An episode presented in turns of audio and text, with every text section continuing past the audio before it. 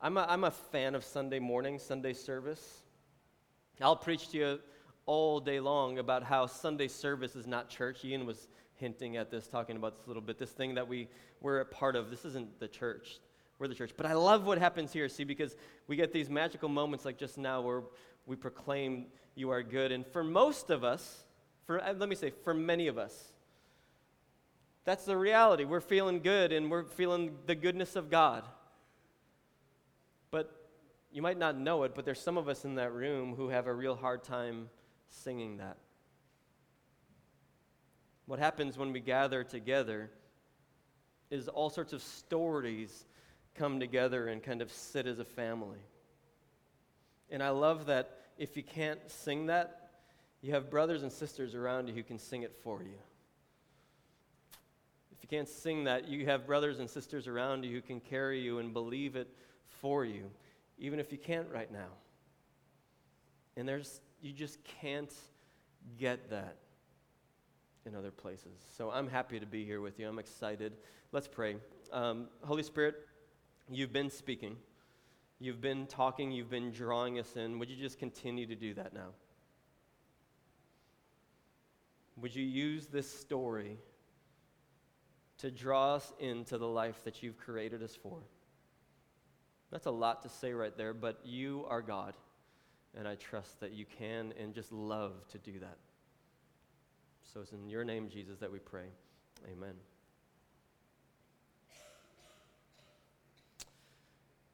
Last week we dove into this story. It's a story, really, but we call it the book of Ruth. The book of Ruth is this tiny little 85 verse story in the Old Testament that we forget about oftentimes.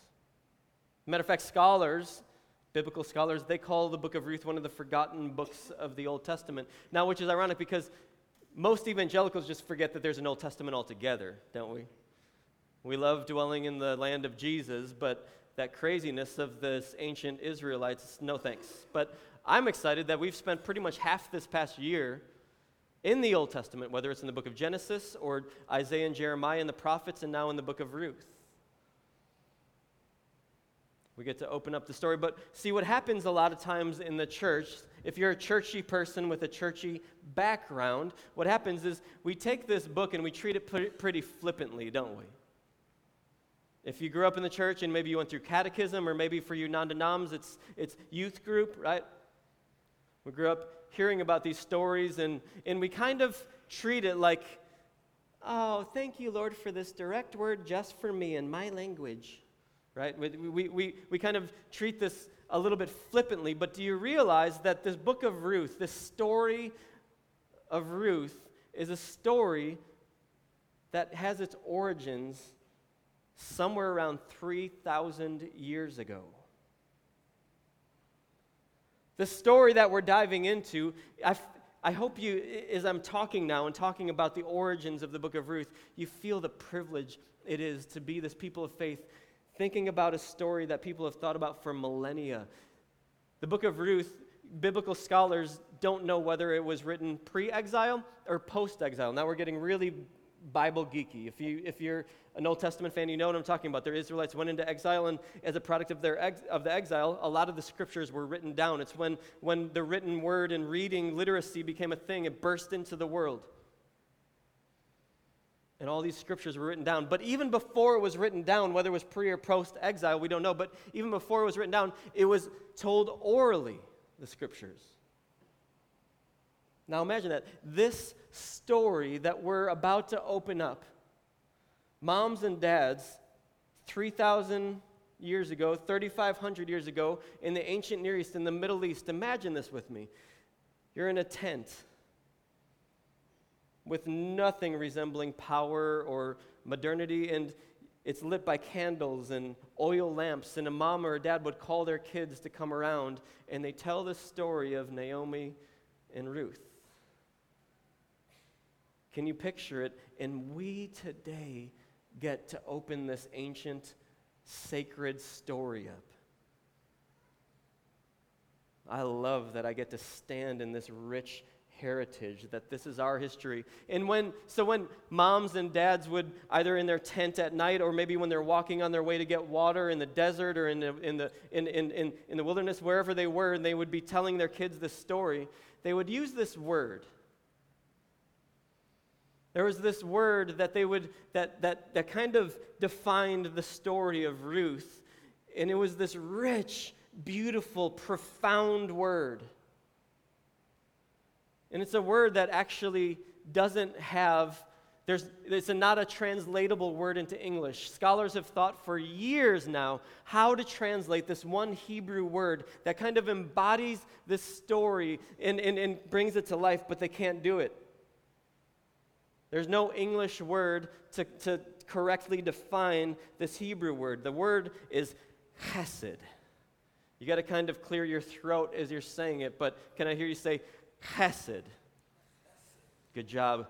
Chesed. The word chesed, we have to take a number of English words to, def- to, to, to bring understanding to what this word chesed means. And it basically means here's our best stab at it unfailing selfless loyalty, kindness, and agape love. This word chesed is more of a concept to us than it's a word because you gotta, you gotta attach all sorts of English words to it to understand what it's getting at. It's this unfailing, loyal love and kindness that will never stop. Hebrew scholars, when they when they, when they talk about the word chesed, they, they say that chesed is this, um, it's actually defining what humanity was created to live in. Hebrew scholars will say this word chesed is, is, is, is describing this imago Dei, right? This image of God. If you read Genesis 1 26, 27, right, right around there, you'll find that God created men and women in his own image, in the image of Father, Son, and Holy Spirit. This divine relationship full of love and generosity and, and celebration and all that beauty, all that flow of life. We were created in the image of it, and we were created to embody it. Chesed it's what we're created for, and it takes central place in this story. We, we read over it last week when we read over the first 13 verses of Ruth 1. It's in Ruth 1 8. Then Naomi said to her daughters in law, Go back, each of you, to your mother's. Go back, each of you, to your mother's home, which was really interesting because they would never say in the ancient world to your mother's home. They'd always say to your father's home. It's kind of a progressive book we find here. And may the Lord show you kindness, hesed, as you, as you have shown hesed to your dead husbands and, me, to, and to me. Now, the word kindness is just scratching at the surface, it doesn't do it. It's this rich, beautiful, profound thing that God's giving his people. This is how I love you, and this is how I'm calling you to live in hesed. You won't find the word chesed de- defined in the, in the book of Ruth or anywhere in the scriptures, but what we will find is this idea, this concept, this way of living called chesed. We'll see it demonstrated in some richness and beauty this morning in our text. Last week we started in the book of Ruth and we started and we dropped in and we found that the book of Ruth really isn't about the woman named Ruth herself, it's about her mother in law named Naomi. It's about basically the book of Ruth is about this cranky, bitter, angry old lady who no one wants to be around. You know someone like that? Maybe you are that. I'm kind of that sometimes, especially when the Packers lose. Um, the book of Ruth drops in and we hear about Naomi, this woman. And Naomi, pre book of Ruth, pre this, before this story, she's got everything a woman could want. Everything an ancient Near Eastern Israelite woman can want. See, she's married to a guy from a, who comes from a good family. He, we know that Elimelech, her husband, comes from a good family line. So that's a huge, great starting point in the story of Naomi. She's married to a good man a, a, from a good family. And then she's got two sons. It's good news for Naomi. Now, for some of us, we'd be like, uh, You said she had a great life and was living kind of the ideal world. Did, she, did her and her husband have this great romantic relationship? How was their marriage? And did they travel a lot? Did they, did, was, was their tent full of the greatest interior designs? See, an ancient woman would have been like, What are you talking about? See, in the ancient world, for a woman, her whole world rested on whether or not she was married to a good to a decent man from a good family. That that provided for you gave you protection. It, it, it, did all the things that you needed. And then your identity lied in how many kids you can have and if in particular if you could have sons. This is not the bible winking and nodding at patriarchy. It's just telling the, the ways of the ancient world. It's not just God's people who did this, it's all of the world at that point. But your identity was tied to how many sons you can have. And she had two of them. Naomi's got a good life, but we find in Ruth 1 a famine happens. And we easily just say a famine happens, but that means, as we saw last week, catastrophe happens to this family and their people. Famine means they probably lost family members. Famine means they probably had to go hungry and had to figure out how are, how are we going to provide for both of our sons? How are we going to feed them? So they actually moved and they ran, they ran from their country and settled in another country, which made them what? Refugees. We hop into this story and it's this dark story of, of a family who become refugees or immigrants and lose their national identity and are trying to figure out how to live in this foreign land. And then the story gets darker. Elimelech, Naomi's husband, he dies. Now, this is extra, this is a little bit ironic because Elimelech, the name in Hebrew, means my God is king. This man who's named My God is King dies in a foreign country as a refugee, leaving his family without him. My God is King. Really? So the story gets darker. Naomi goes from refugee to refugee who's now a widow. But it, the story is not over. It's not, it's, it's, it, everything's still okay because she has the two sons to provide for her. In this culture, a woman couldn't provide for herself. She needed the men around her. And so their sons were supposed to provide for her and protect her. It was okay. Then, as you walk out in Ruth 1, you find that her two sons, Mahlon and Chilion, they marry a couple of Moabite women. And the Bible's kind of indifferent about it. It doesn't say, the story doesn't say they shouldn't have done it, they shouldn't have married these foreign wives, or they, great, they did. It just says they did. But then you get this little nugget, this little tidbit that you got to look beneath the surface. It says they lived there for 10 years.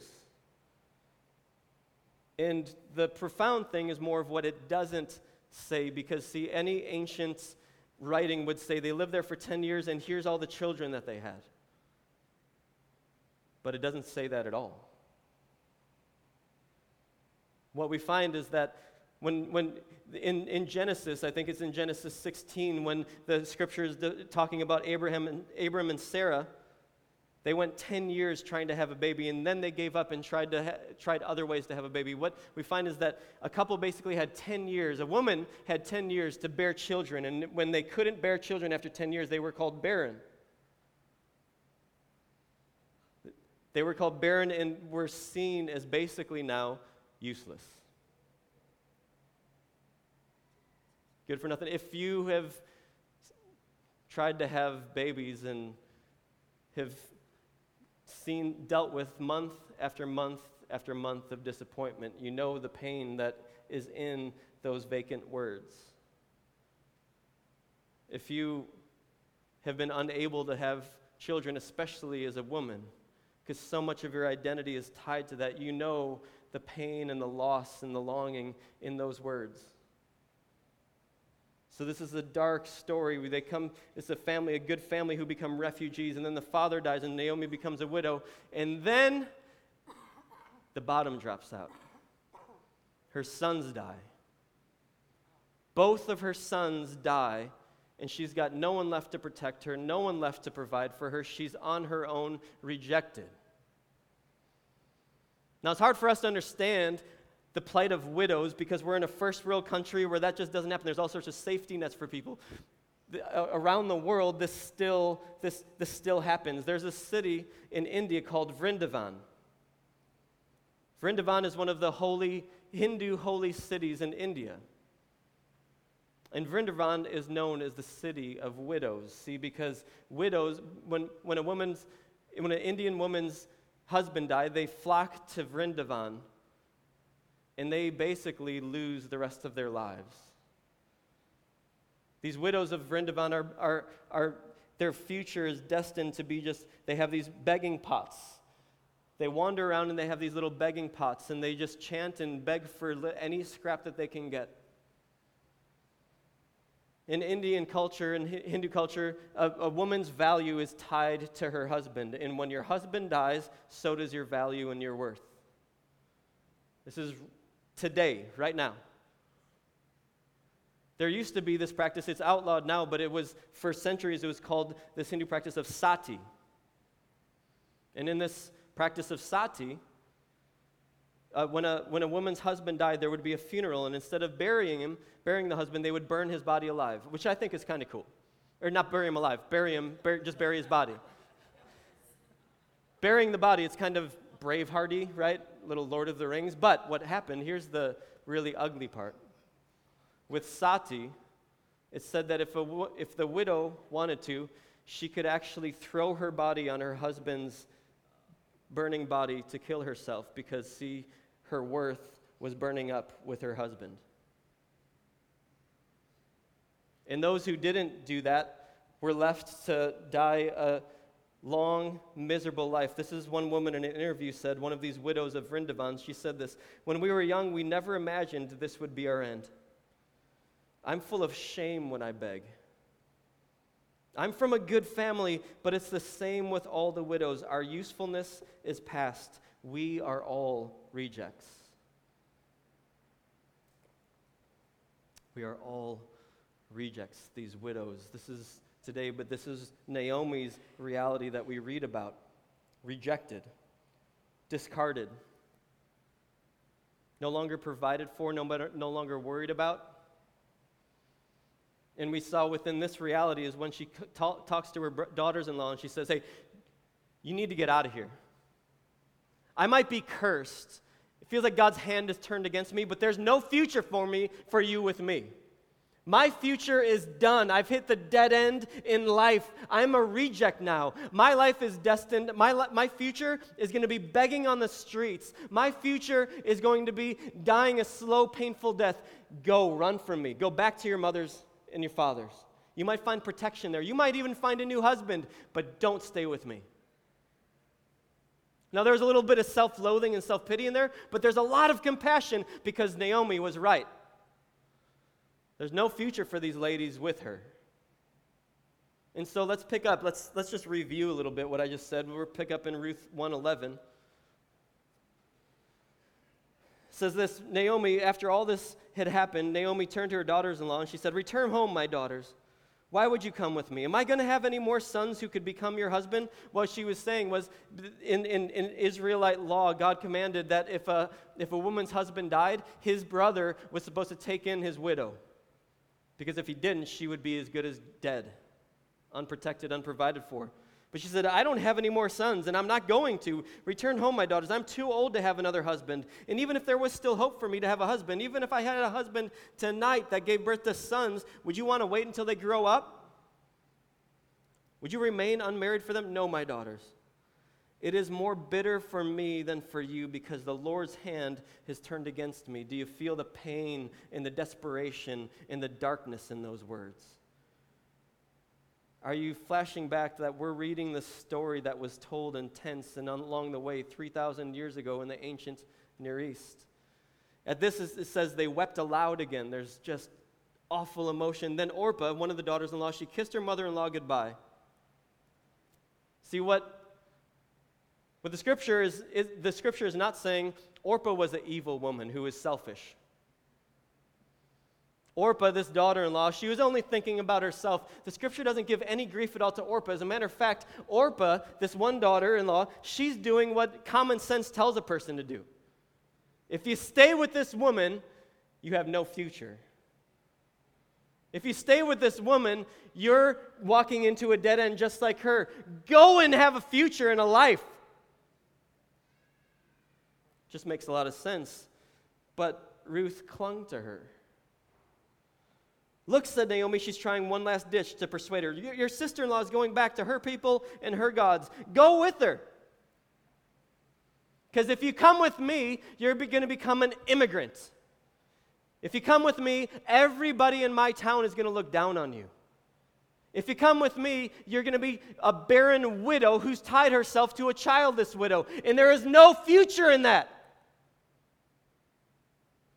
But Ruth replied, Naomi, please don't urge me to leave you or to turn back from you. Listen to these words. Don't urge me to, turn, to leave you or to turn back from you. Where you go, I will go. Where you stay, I will stay. I don't care where it is. I don't care if it's on the street or in a great house. I'm going to make my home with you. Your people will be my people, and your God will be my God. Where you die, I will die, and there I will be buried. What she's actually doing is covenanting, Ruth is covenanting to herself to Naomi, even past death. Maybe some of us would say, well, maybe Naomi won't last very long. And she can, Ruth can carry on. Ruth is actually saying, No, I'm going to actually stay with you and your people. Even after you die, I'm going to make that my people and my home no matter what happens. And I'm going to be buried right next to you, Ruth, because I'm your family. Whew. May the Lord deal with me, be it ever so severely, if even death separates you and me. This is an ancient people's way of swearing. It would be like they were demonstrating, like cutting off their head or big plunge through the. May the Lord deal with me ever so severely, if even death separates you and me. So when Naomi realized that Ruth was determined to go with her, she stopped urging her. So the two women went on until they came to Bethlehem. They went up around the Red Sea and down through Israel, landed in Bethlehem, their home. And when they arrived in Bethlehem, the whole town was stirred because of them. And the women exclaimed, Can this be Naomi? They caused a huge fuss. Don't call me Naomi, she said, for Naomi means pleasant. My world and my reality is no longer pleasant. I'm changing my name. See, in the ancient world, a meaning of a person's name spoke to their character and what their reality was. And she said, I'm changing my name. No longer am I pleasant. Call me Mara, because that means bitter. Because the Almighty has made my life very bitter. I went away full, but the Lord has brought me back empty. Why call me Naomi? Why call me pleasant? The Lord has afflicted me. The Almighty has brought misfortune upon me. So Naomi returned from Moab, accompanied by Ruth the Moabite, her immigrant daughter in law, arriving in Bethlehem as the barley harvest was beginning. That's a transition in the story, but we won't go there till next week. There's three things, three things in this little narrative we just read that just kind of confronted me as I was studying this. Kind of spoke to me in different ways. Three three ways this spoke to me, so I'm just going to share them with you. The first thing is what we find in, in, this, in this narrative here. We, we see Christianity, we modern Western Christians, particularly evangelicals, but really all over the church in America, we see Christianity as this if I believe in God and I do all the things, I'm going to have life, right? It's called the gospel. We see the gospel played out in these rich, beautiful ways in Jesus.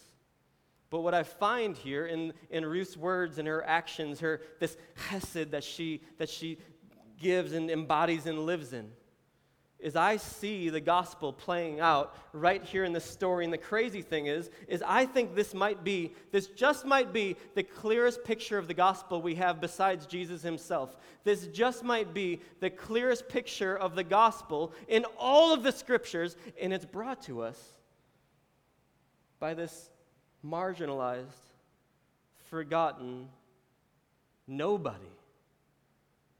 But see, that's the kind of gospel that we have.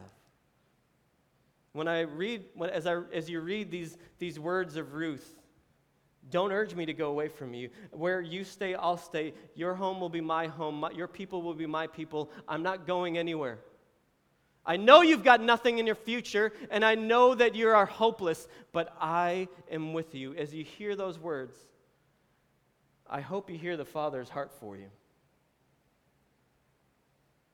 I hope you, you, you, you, see this is a story of the gospel, of, of, of, of this heart of Ruth in Jesus. God coming to us and saying, I know you have no future.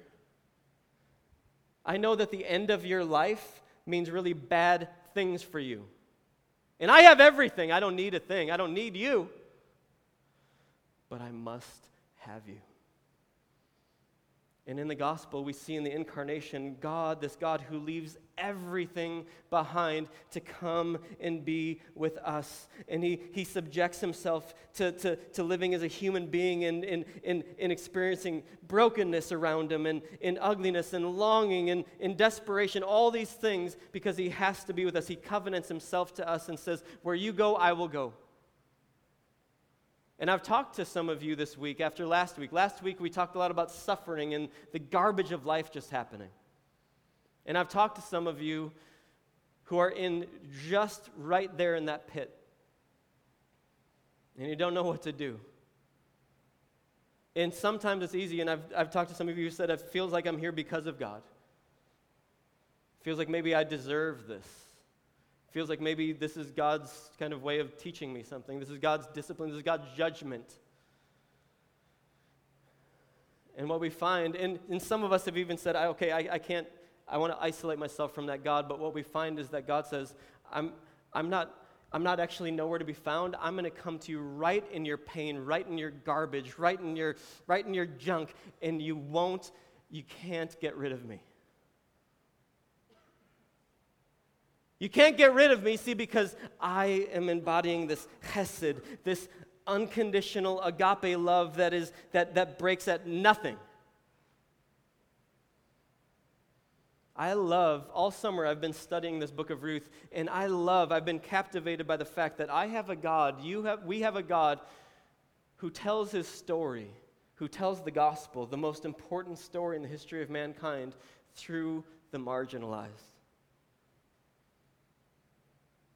The book of Ruth tells me if you want to know what God is really like, don't go to mega churches or places like this, maybe even. Go look at the marginalized, the forgotten. Go look at the ones that we push and cast aside. And you're going to find the beautiful life of God in them if you're looking for it. So, the first thing about this, about this section is we find it, the gospel right in it the second thing is, is an invitation. Second thing is an invitation. We have been invited into life, but as Christians, I feel like that's where we stop. As, as modern day Western Christians, we stop at this. You've been invited into life. Yes, tell me what to say and I'll say it. Tell me what to pray and I'll pray it. Praise God, I'm saved forever. We just celebrated baptism last week. A handful of you got baptized. It was beautiful and powerful. I loved it. But too many of us see baptism as a statistic that tells whether or not our church is successful and how many conversions we've got, and we stop there. But see, baptism, saying yes to the gospel, saying yes to life, is just the beginning. See, because you're now you're not just invited into new life, you're invited into a new way of life. And what we find in the book of Ruth is Ruth. See, what's, what's crazy? Did you see that where she said, Your God will be my God? We don't even know if Ruth was a follower of Yahweh, of, of the God of the scriptures, of the one true God. We don't know it.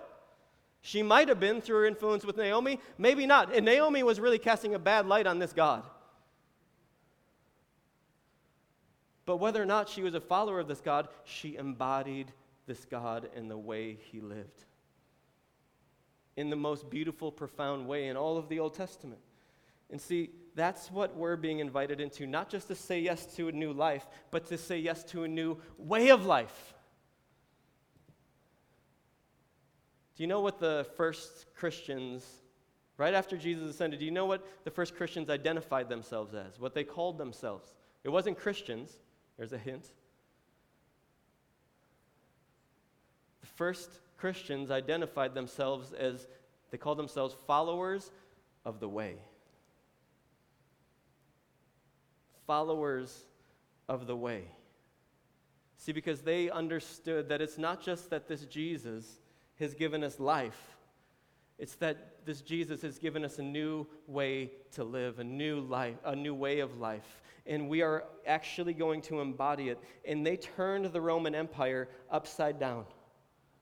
They didn't know what to do with these Christians because they were, they were defying the social norms of they were honoring slaves and they were honoring women and they were having them featured in their worship service. And the, the, the, Roman Empire thought that they were trying to turn the, the society upside down. They were challenged by them because, see, they took Jesus at his word. They, believed, they didn't just believe in Jesus, they believed Jesus. They believed what he said that this is actually a way of life that I'm calling you into. This is the way you've been made to live and to live in. To this is how you've been, this hesed that you've been created for. This is what I'm calling you into now. So, friends, this preaches really well. Yeah, I'm called into a new way of life. How? I'm just going to ask you to reflect, starting right now, and then as you walk out these doors how can you be that? What is God, like right now with the people that you've got in your life? How does this new way of living, this new way of life play out in a way that you embody this hesed, this unconditional, unfailing agape love in the lives of the people around you? How does that play out? How is Jesus calling you to live as a, not as just a Christian, but a follower of the way? And here's the last thing. I said three things we've been through. We, saw the, we see the gospel in the book of Ruth and Ruth's heart, this hesed that she manifests. We see that we're called into living like Ruth, living in this new way of life, not just receiving life from God, but living in His way. And then we find we've, the, the, we've titled this sermon series, Where is God? That's just what we've called it. Where is God? See, we called it that because Naomi is in a point of her life where she's saying, Where are you, God? Have you ever been in a point of life where you've asked that question? Are you in one right now? You're in good company because, see, the scriptures, the, our holy texts, they make room for questions like that, friends. And then the question is, is we're going to read through this. We're going to go through this several more weeks. And what we'll find is that God isn't around to be found explicitly. As Naomi says, my God has made me bitter. He's turned my life upside down and it's awful. He's set himself against me. We don't see God going, Hey, uh, Naomi, here I am and I love you. I'm never leaving. Don't worry about it. It's me, Yahweh. You don't, you don't find that in this book. We ask, Where is God? But what we do find is the presence of God in this simple, simple woman named Ruth. That Naomi asks, Where is God? And God says, right there in your daughter in law. That's where I am. I've, I, Ruth is embodying my life to you. You want to know where I am, God says? Look around you. Look around you in these beautiful people who just want to give themselves to you. We ask, Where is God? Sometimes it's, we're, we're expecting this big, grand, beautiful, powerful word from the Lord, and that can happen. It does. But more often than not, friends, you ask, Where is God? And He's saying, I'm right there. I'm right there. I'm right there in that person that I'm loving you through. So, will you receive it? And then, friends, will we actually be that people who bring the presence of God with us? When people are asking, Where are you, God? we say, Here He is. I'm not Him, but I can love you like Him because I'm called to. I'm called to a new way of living. And we get to be a walking apologetic for the living God. Are you with me? We get to be this walking testimony, a walk, living and breathing track. Maybe you've been handed tracks that say, like, you've won the lottery, a million dollars. You know. We get to embody that life. Where is God? He's all around you right now. Let's stand and pray, friends. Father, I want to live like, like this woman. I want to live a life that's not for myself. I want to have the guts to do what Ruth did, but see, I'm so, I've been discipled by my culture and I live a selfish life and I see this world as to what it can do for me. So would you forgive me of that and would you break that off? Would you break this selfish habit that we have in our culture off of all of us? And would you help us to live in the Imago Dei, this, this, this image that we've been created in that is selfless and loving and generous and celebratory, celebrates all the beauty and the good around us. It's all the beauty and the good in the people around us that calls attention to it. Would you help us to be that people? Would you help us to be a kind of people that draws attention to your glory and your goodness in a world that needs a word of hope and life so desperately? Would you help us to embody your Hesed, your, your, your beautiful, compassionate presence? Would you help us to be that? Would you help us to receive it?